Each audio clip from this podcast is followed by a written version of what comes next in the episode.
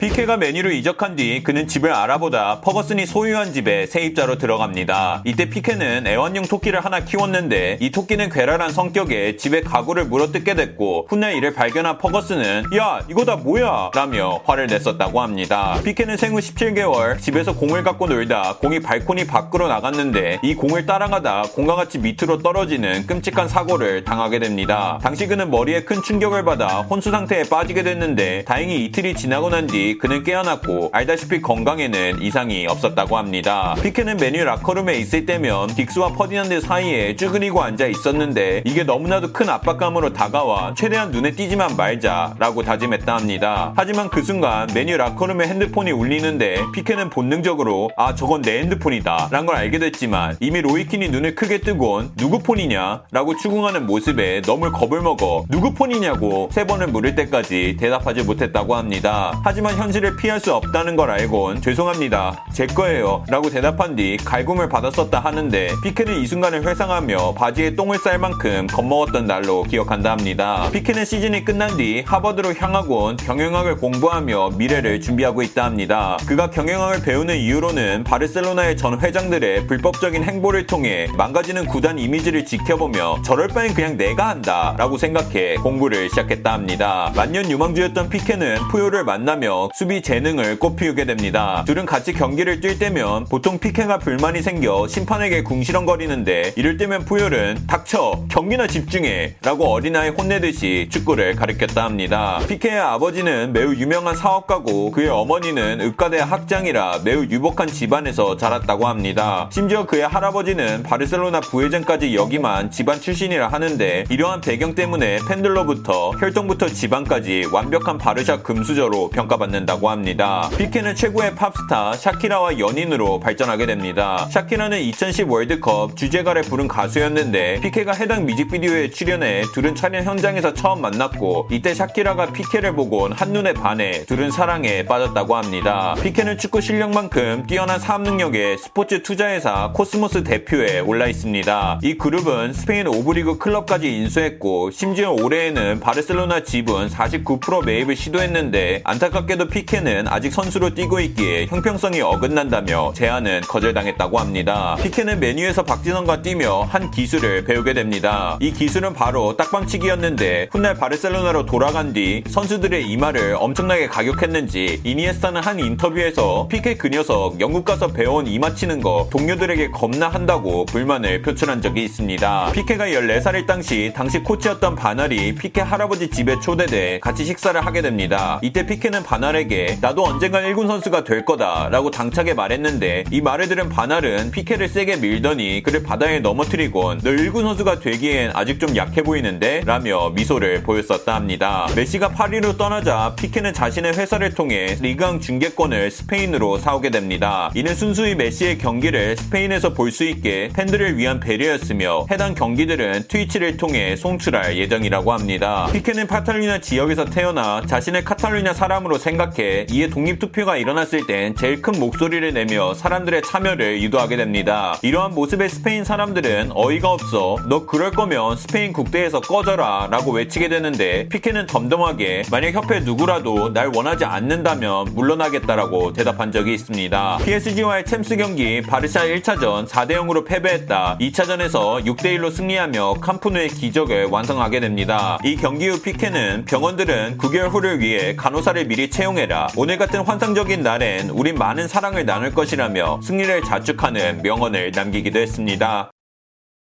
끝!